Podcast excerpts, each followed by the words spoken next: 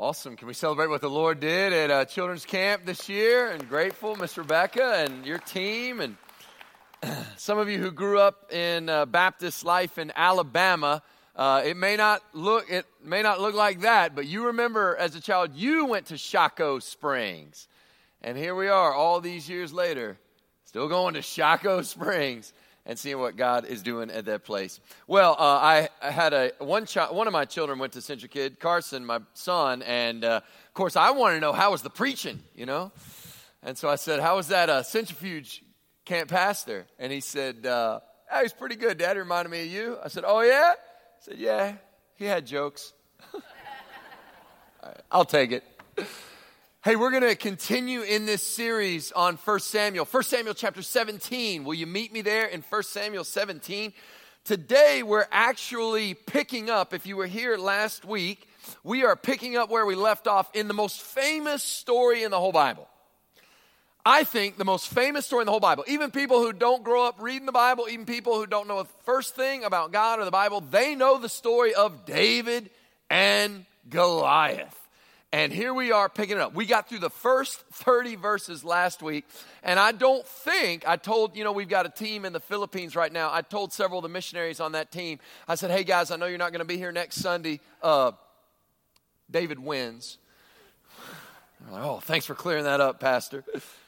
I don't think anybody was on a cliffhanger. You know the end of this story, but as we walk through the text, I tried to point out along the way, we're trying to get five points. I call them five smooth stones.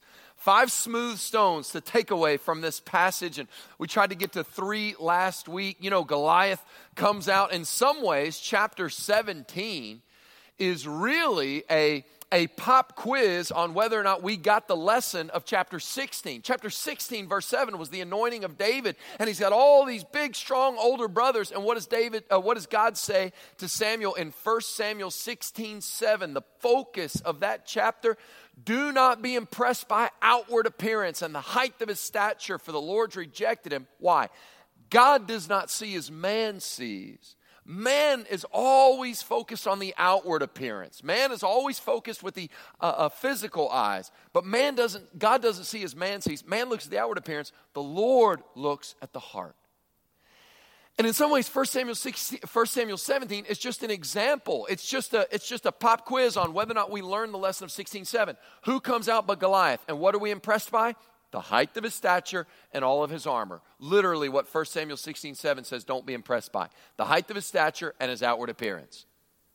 Can anyone see through with the eyes of faith? That first smooth stone. Don't see with our physical eyes, but look with the eyes of faith. And then, of course, uh, the, the camera shifts over to Bethlehem where David is tending the flock, and we get uh, uh, David is called to the scene to make the world's first DoorDash, that fateful sandwich delivery where he takes the bread and the cheeses, showing that second small stone I said was there's no small jobs in the kingdom of heaven. No such thing as a small job. Don't ever say, my job's insignificant, my role is insignificant, it doesn't matter. There's no such thing as a small job in the kingdom of heaven. And when David arrives, he's the first one. If you go back and look, nowhere, absolutely nowhere has God been mentioned in the whole story until the little shepherd boy from Bethlehem asks the God question. And that was my third smooth stone. Always ask the God question What about God? I heard what the doctor said. I want to know what about God? I heard that diagnosis, but what does God have to say to this? I hear about the lostness of the world, but what about God? I hear about the pain and the heartache and the turmoil, but what about God? Your friend comes to you, they lay out all these anxieties, and you look at him and say, I've heard all your anxieties, but let me ask you this, but what about God? What's God doing? David says, This uncircumcised Philistine has defied the armies of the living God. Does the fact that God is alive make any difference? Shouldn't the fact that God is alive make a difference here if we have a living Lord? Well, shouldn't that make a difference? So David is incredulous and he's asking around. And you remember from last week, his big brother Eliab, who's furious at David and probably a little bitter, uses the same words as Goliath. You remember that? Why have you come down? David won't let it go. Apparently, he keeps asking around. I'm sorry, what? No one has stepped up?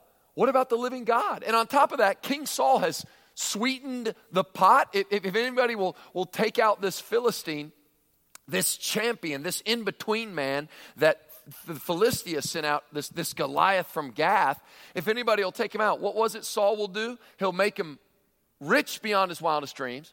He'll give him his, the king's daughter in marriage and exempt his family from taxes.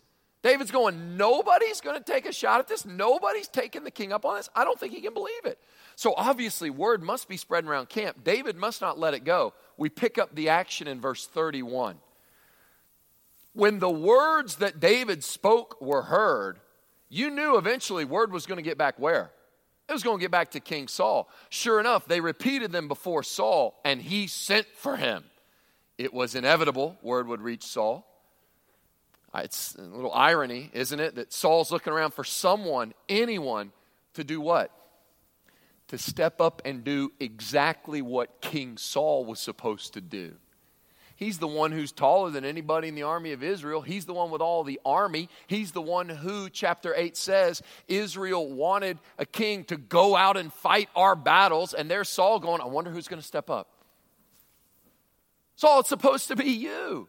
But these words are going around that this, that this David uh, uh, is, is, is apparently, uh, there's some David, uh, some, some Bethlehemite, I think. He's uh, uh, talking about maybe there, there's rumor that there, there, there's going to be a champion, and in between man, the words that he spoke. What were the words that David spoke? Who is this uncircumcised Philistine that he should defy the armies of the living God? Do you know the words that David spoke put three things in their right place? Number one, it put Goliath in his right place.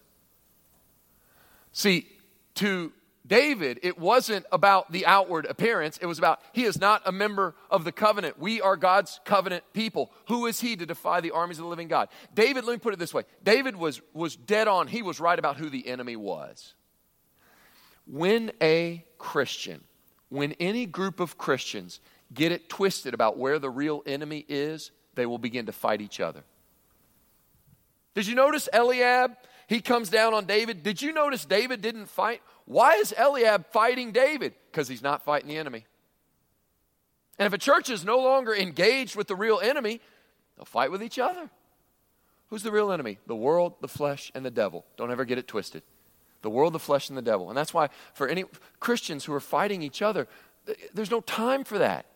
The real enemy, the world, the flesh, and the devil is trying to tear us down. It's our job to what? Build one another up across churches, partnering together, working together, you see. David was clear on who the real enemy was, and he put Goliath in his place. He also, if you will, uh, uh, gave God his rightful place. He is the living God. So the words David spoke put Goliath in his place. It put God in the rightful place, front and center. What about God? And it put the army in their place. Hey guys, you may have forgotten this. You may be timid. You may be scared. You may lack all courage, but you're the armies of the living God. The emphasis is not on army, it's on living God. Well, you can imagine when Saul hears these words, he hears there's going to be this warrior and this champion. You can almost imagine he's sent for this David. And when they bring him in, Your Royal Highness, yes, is he here? Your champion has arrived. And in walks the pipsqueak. You can imagine poor King Saul looking over David's shoulder, like, and who are you an armor bearer for, young, young boy? You know? Not even old enough to join the army, so he's wondering, the champion's coming. He's looking past David, and there's David like, down here, down here, you know. It, it, you can imagine Saul's disappointment. Womp, womp. 1 Samuel 16, 7, we're back there, aren't we? Don't be impressed by the height of his stature or the outward appearance. Why? Because here's, Sam, here's Saul, King Saul, still looking as man sees, but man does God doesn't see as man sees. Man looks at the outward appearance. The Lord looks at the heart.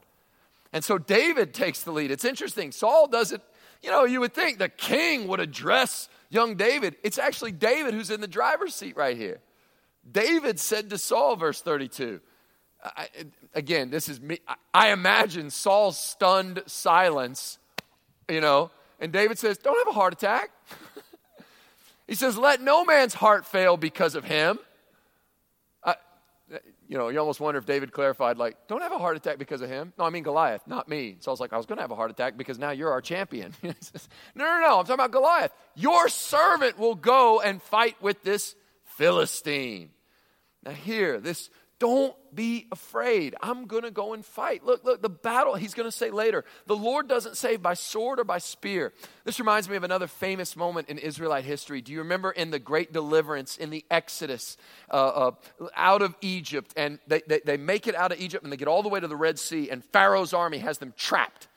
There's nowhere to go. Their backs are against the sea, and here comes Pharaoh crashing down on them. And the people look at Moses in Exodus 13, and they feared greatly. And they said to Moses, Listen to this sarcasm. Can you imagine? Oh, is it because there's no graves in Egypt that you wanted us to die here in the wilderness? Isn't that something? Would they run out of graves in Egypt? What have you done in bringing us out of Egypt? Is this not what we said to you in Egypt? Leave us alone that we may serve the Egyptians? They never, no, that's not what they said. For it would have been better for us to serve the Egyptians than die in the wilderness. Now, it's easy to look at that and go, Are you kidding me? Are you kidding me? You were slaves in Egypt. You cried out because of your bitter toil. The one thing you wanted was freedom. And now that you've got freedom, now you realize freedom has brought with it some fear. And now you would rather go back to being slaves because of your fear. It's one thing to look at the Egyptians, but it's another thing to look in the mirror. Have any of you ever been walking with the Lord in such a way where you thought, honestly, this was easier before I got saved? Maybe it was easier before I got free. You know, maybe it was simpler before I began following the Lord. Eh, you doubt your salvation, you doubt whether all this is worth it. That, that's what fear can do. It's incredible the power fear has over people. There's a song we sometimes sing in church but I'm no longer a slave to fear. I am a child of God. And Moses has the good sense in that moment to say the most obvious thing in the world. Verse 13 Moses said to the people, Fear not, stand firm, and see the salvation of the Lord, which he will work for you today. He doesn't say exactly how it's going to happen. He doesn't say, do this, do this, here's a 10 step plan, you take control, you do all this stuff. He said, whoa, whoa, whoa, what about God? Stand firm, see the salvation of the Lord. For the Egyptians whom you see today, you'll never see again. And David later says kind of the same thing to Goliath, doesn't he? I'm listen, man, I'm gonna chop your head off. You're gonna be gone. Why? The Lord will fight for you. This is Exodus 13. Moses says in verse 14, The Lord will fight for you. You have only to be silent. Well, Moses was a man consumed with God, and he saw the God question where everybody else saw the problems. David was a man consumed by God, and he asked the God question when everybody else just saw the, saw the problems. He says, Let no man's heart fail. Why? Logic. I will go, your servant, I will go and fight with this Philistine. You got it? The, the word go here is used throughout this narrative. You'll see it over and over again, right? And he says, um, uh, uh, I will go. And the reply in verse 33 is immediate. And Saul said to David, You're not able to go. Okay. Isn't that something? I will go. Saul says, You're not able to go. Now, sometimes in an interview, uh, you're in a job interview, uh, what they want to tell you is no, but they want to do it in a really nice way. So they let you down gently. Uh, it'd be probably less painful if they were just like, Nope, right? But instead, they let you down gently. Um, and, uh, and so here, uh, Saul tells David, You're not able to go. But he didn't want to break young David's heart. And so uh, he kind of lets you down gently. Look at verse 33. It says, And Saul said to David, You're not able to go against this Philistine to fight with him. Um, you see, David, um, uh, for your, your buddy youth, and he's been a man of war from his youth. So listen, David, thanks for coming in.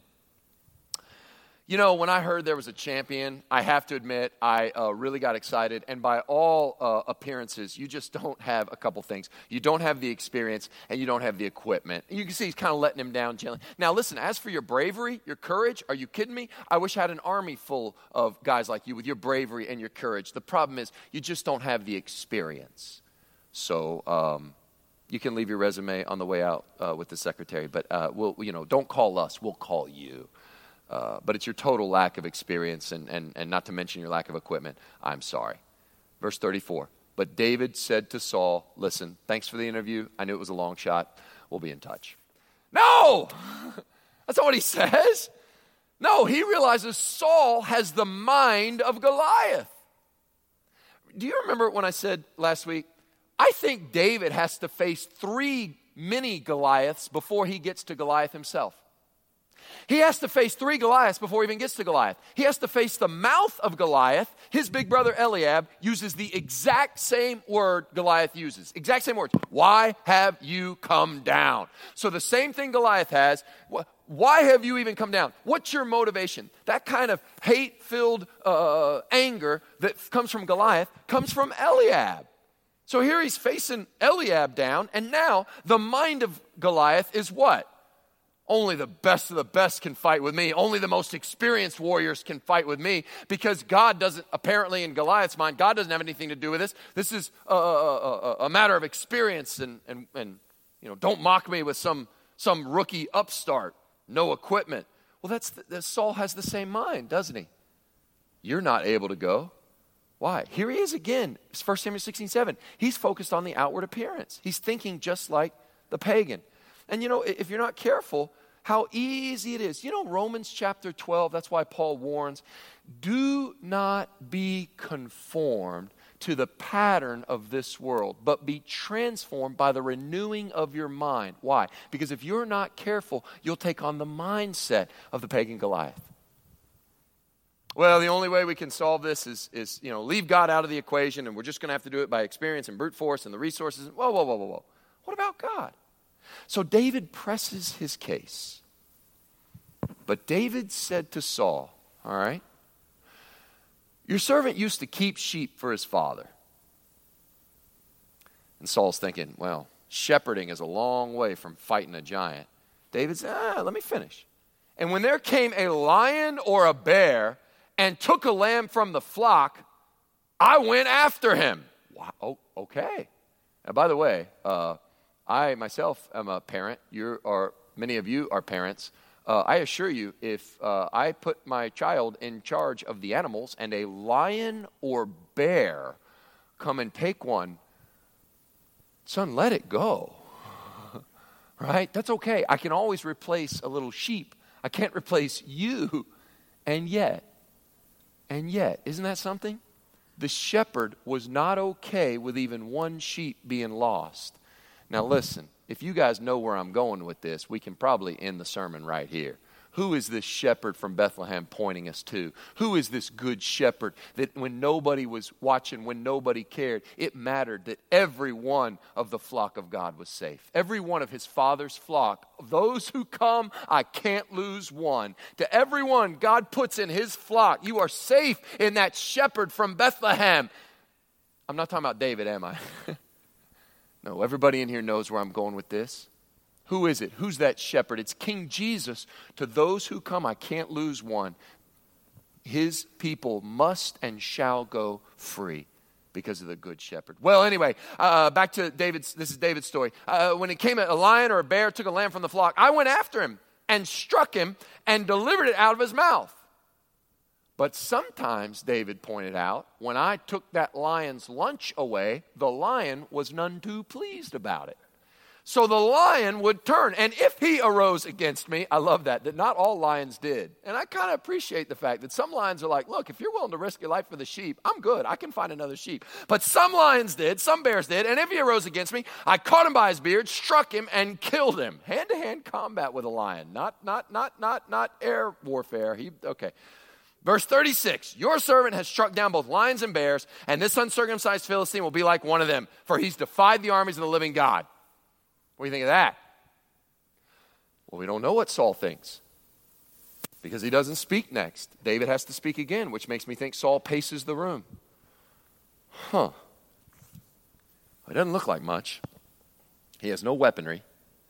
And I say he has no experience.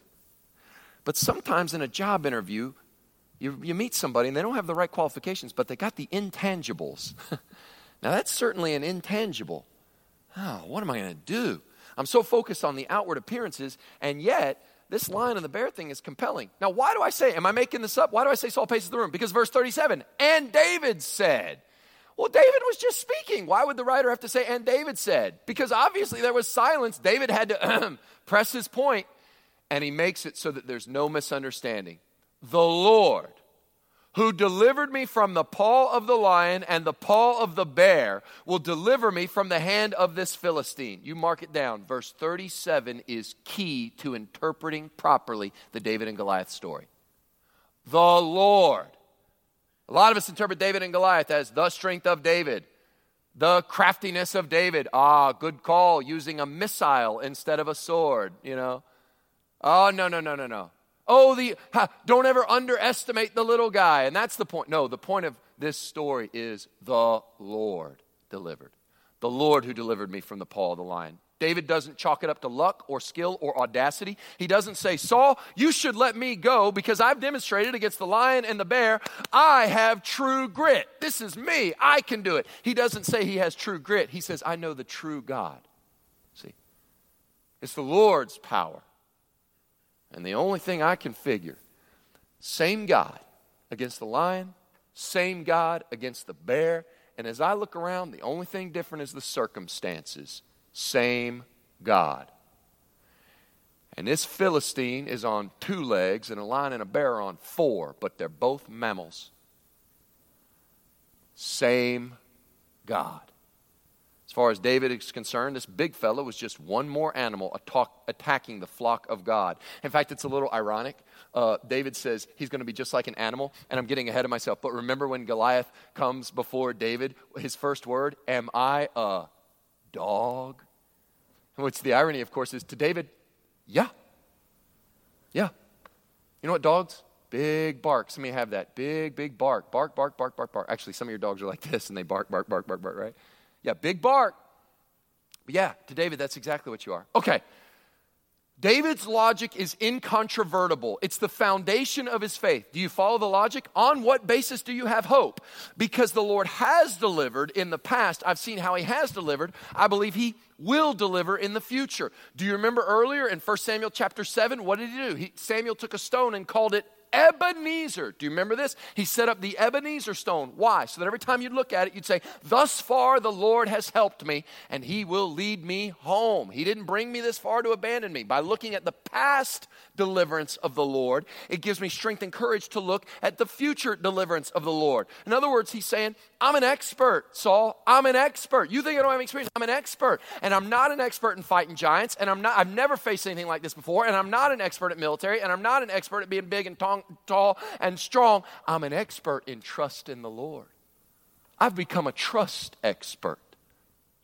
I've been training in a way, I guess I didn't think about it at the time, but God has been quietly preparing me for this moment when no one was watching, when it wasn't a big deal. What's a big deal? What's a sheep? When no one's watching, I was learning to trust God. And that's smooth stone number four.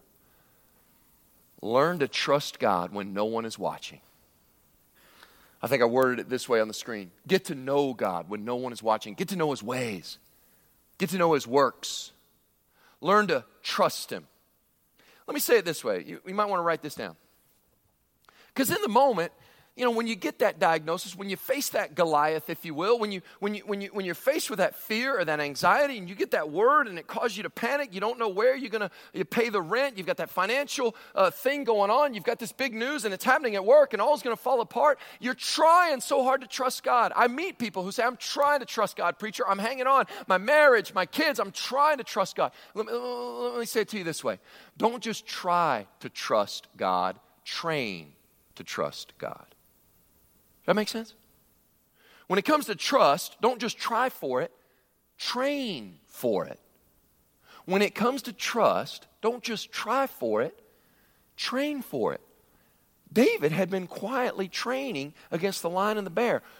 I wonder if you've ever thought of your daily devotion time as quietly training your heart. Why? You're looking at the stories of God's deliverance. You're praying to God. You're thanking Him for how He's delivered. And little by little, do you know what you're doing when you have that daily devotion? And I hope you have a daily time alone with God. David was alone. The only people there were the sheep. Nobody would have said anything. If he let it go and he came back and said, Hey, Jesse, oh, he would have called him dad. Hey, dad, I lost one of the sheep today. Really? What happened? A sheep's very valuable. How'd you lose it? A lion took it. Okay, well, that happens, right? But no, in the quiet, when no one was watching. Now, do you exercise faith when no one is watching? Do you pray when you're called on in Sunday school or in a church meeting? Or do you pray in your prayer closet? Jesus says, don't just pray out loud. That's how the hypocrites do it. But go into your little closet, your prayer room. What are you doing? You're training your heart to trust. Now, when you're faced, some of you, it's going to be a week from now, two weeks from now, a month from now, a year from now. But some of you, one, all of you, uh, will face a moment where you're going to be required to trust greatly. I already know what you're going to do in that moment. I know your future. Are you, some kind of prophet? No. I'm a non-prophet. But I know, I know what you're going to do. You're going to do in that moment exactly what you've trained to do. That's what you're going to do. For David, Goliath was just the natural next step.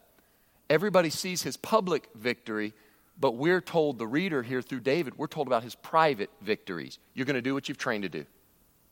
When you, um, uh, will you imagine with me that um, you, uh, perhaps some of you, this is a dream, others of you, I'm about to describe a nightmare, but you are on stage and the curtain opens and you look up and there's spotlights on you and you find that you are seated at a grand piano and you are at Carnegie Hall. It's just you. And all of Carnegie Hall is gathered to see you, hear you play the piano. Over in the balcony, you hear someone cough. a grandmother unwraps a Werther's original. You can hear it all.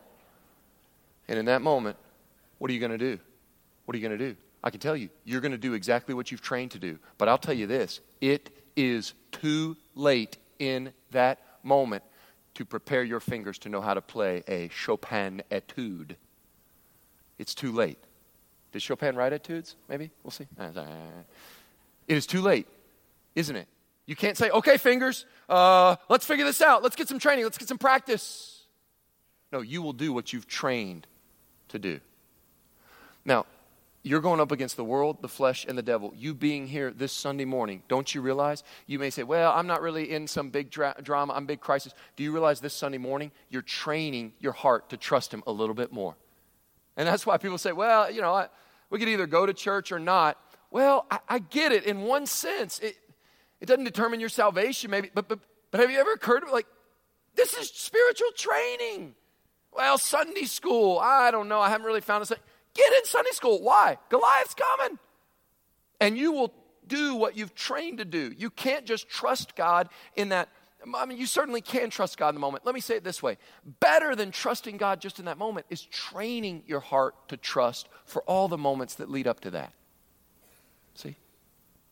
David would understand that. And for years, I think I misunderstood this. I used to say David was allowed to go fight Goliath because he had proved his strength in fighting lions and bears.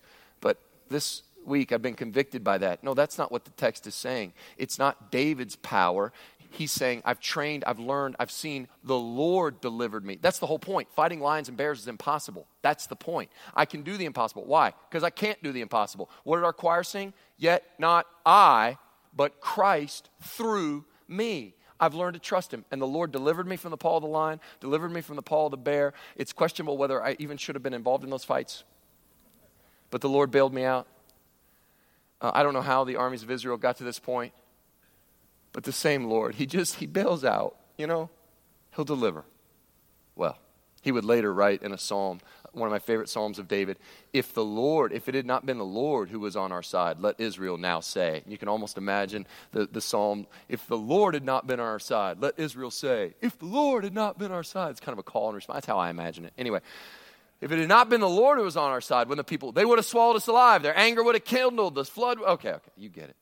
But our help is in the name of the Lord who made heaven and earth. That's Psalm 124 if you want to look at that later. Well, for whatever reason, it seems to be the thing that convinces Saul, and we've got to get to this fifth smooth stone. I promised my kids the giant would be dead by July 10th, and we've got to move quickly. We've got to get through this. Okay.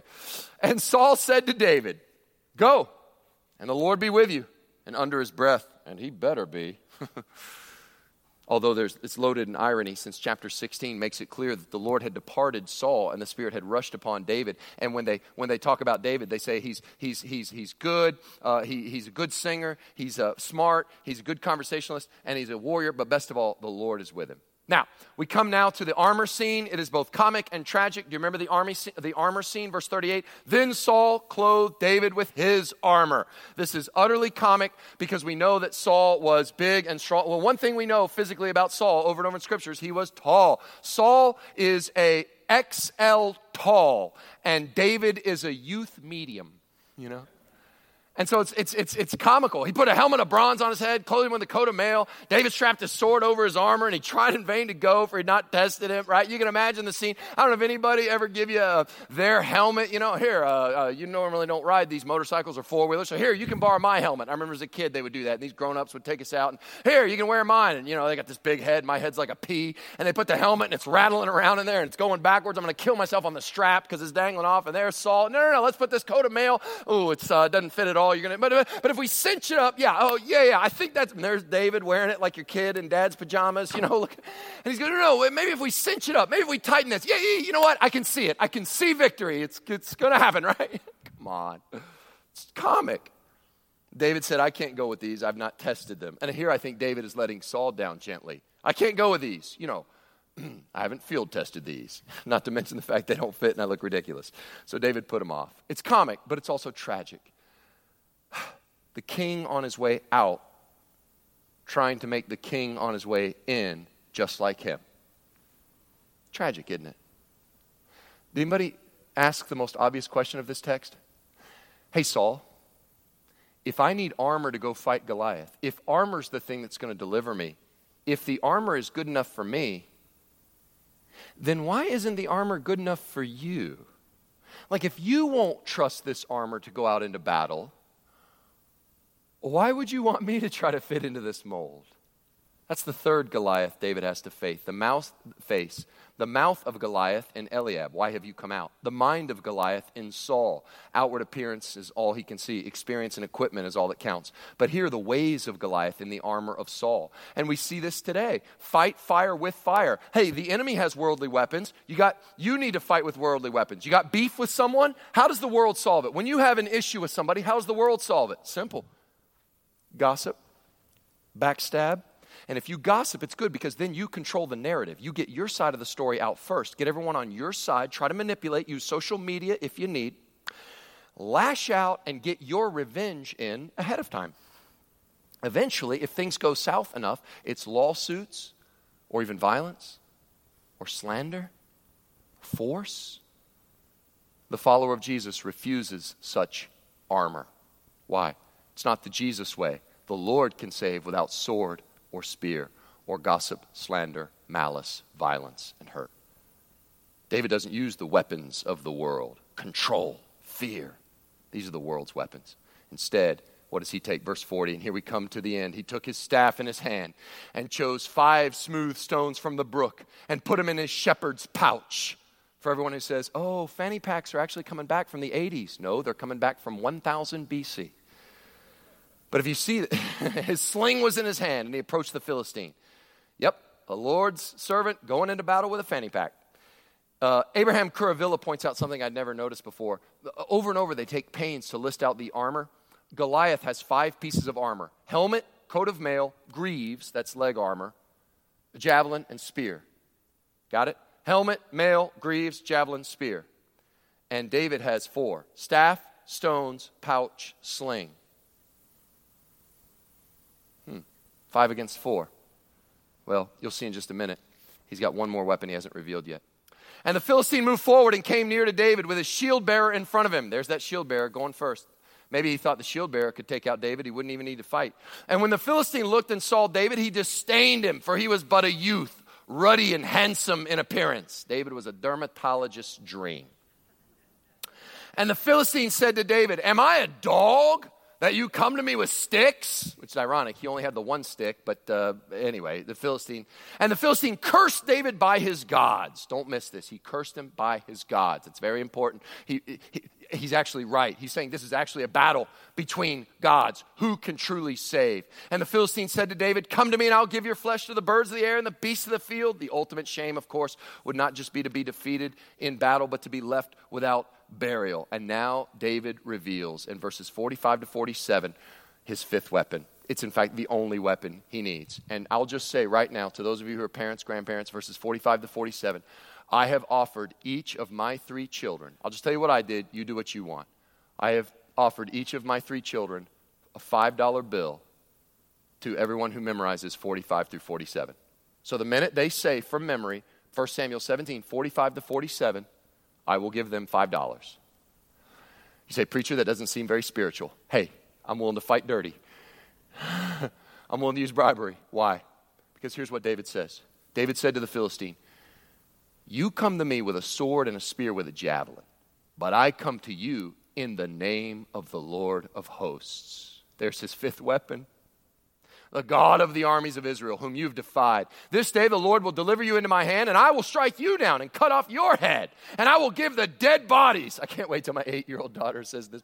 And I'll give the dead bodies of the host of the Philistines this day to the birds of the air and the wild beasts of the earth, that all the earth may know there's a God in Israel, and that all this assembly may know the Lord saves, not with sword or spear, for the battle is the Lord's, and he will give you into our hand. You see why I'm paying each kid to memorize that. Two reasons. One is just sheer self justification. I got to tell you this so you don't think I'm an evil based person. Well, you may still think that, but you'll think at least I have good uh, precedent. Uh, and the first reason is I heard Andy Stanley say that his dad paid him $5 when he was a boy to memorize verses 45 through 47. And I thought, if it's good enough for Charles Stanley. But the second reason, Andy said it. He said, This is what his dad, who's Dr. Charles Stanley, said. I'm paying you to memorize this. Because one day in your life, you will be faced with a temptation, a choice, a power of darkness. You will be come up against some evil that will want to tempt you to go away from God. And that evil will look so strong and powerful, and you will need to be able to say to the darkness, You come at me with sword and spear and javelin, but I come at you in the name of the Lord of hosts, the God of the angel armies, whom this day you have defied. And today I'm going to actually take you down. I'm going to cut your head off and feed your body to the birds of the field. Why? That all the world may know there is a God in Israel. And he doesn't say by sword or by spear. The battle is the Lord's. You're going to need to be able to speak that into the darkness. And I'm telling you right now, grandparents, parents, uh, uh, I, I guarantee this $5, that's going to be a million dollar investment if they have it in their heart and they're able to speak it into the darkness. Best $5 I'll ever spend. See? Well, the purpose of David's victory, obviously, not just to save or deliver the Philistines, uh, excuse me, save Israel or defeat the Philistines, but glorification of Yahweh in the eyes of the world. The battle's over almost before it begins. This is a round one knockout. When the Philistine arose and came and drew near to meet David, verse 48, David ran quickly toward the battle line to meet the Philistine. And David put his hand in his bag and took out a stone and slung it and struck the Philistine on his forehead. The stone, the stone sank into his forehead and he fell on his face to the ground over in round one. Perhaps he's dazed, perhaps he's dead. David doesn't leave anything to chance. David prevailed over the Philistine with a sling and a stone and struck the Philistine and killed him. There was no sword in the hand of David. Then David ran over, stood over the Philistine, took his sword sword, and you can imagine how heavy it was, right? Drew it out of its sheath and killed him and cut off his head with it. When the Philistines saw their champion was dead, they fled. Can you imagine? David uses Goliath's sword without Goliath's permission. If you were here several weeks ago, do you remember Father's Day? There was no blacksmith. Philistia had all the swords, and in the end, they died by their own swords. Here's one more Philistine in the same way. The men of Israel and Judah rose with a shout. They pursued the Philistines as far as Gath and the gates of Ekron. The wounded Philistines fell on the way from Shaaraim as far as Gath and Ekron. The people of Israel came back from chasing the Philistines. They plundered the camp. David took the head of the Philistine, brought it to Jerusalem, put his armor in the tent. And it seems the Lord will give strength to his king and exalt the power of his anointed. David was the anointed one, God exalted his power. Let me say it again. The Lord will give strength to his king and anoint the power of his anointed one. He will strengthen his anointed one. You say, that sounds vaguely familiar, but I can't place it. Where have we heard that? Do you know where you heard that? That's 1 Samuel 2, verse 10. That's Hannah's prayer in the beginning of the book. I still can't get over Hannah. I'm still not over Hannah, that praying mother prayed somehow prophetically in the future, and that's exactly what has unfolded. Well, musicians are going to come and lead us in a time of response. Some of you say, wait a minute, he promised five smooth stones. I only got four. Here's the fifth. And you've probably seen it coming a mile away. There is a champion. And this story of David is not an example so much as it is meant to point us. The point is not be like David, the point is there is one who came like David. He came from the little town of Bethlehem. And just like the armies of Israel didn't deserve the salvation, this champion from Bethlehem earned a salvation that none of his people deserved. You know, a famous story in the Bible is David and Goliath. Another very famous story is often told on Palm Sunday. And when this one from Bethlehem came marching in to Jerusalem on Palm Sunday, do you remember the crowds, what they said? Hosanna to who? To the Son of David.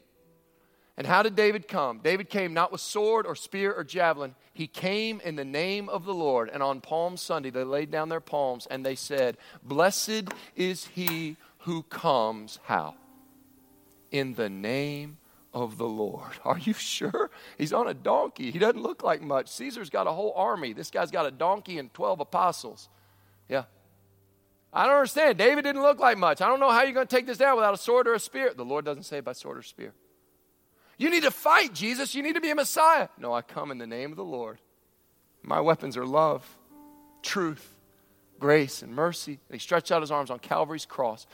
And when he defeated the ultimate Goliath, death, on the third day, he rose again from the dead. And all who place their faith and trust in the true and better David, the son of David, the one who comes in the name of the Lord, the very Son of God, Jesus, to all who place their faith and trust, they too will have an in between man, a champion to face down that ultimate Goliath of death and will have life eternal from victory unto victory. If you're not a believer, the invitation is be saved today. If you are a believer, the invitation is hey, we're the armies of the living God. Let's get off the sidelines, get engaged.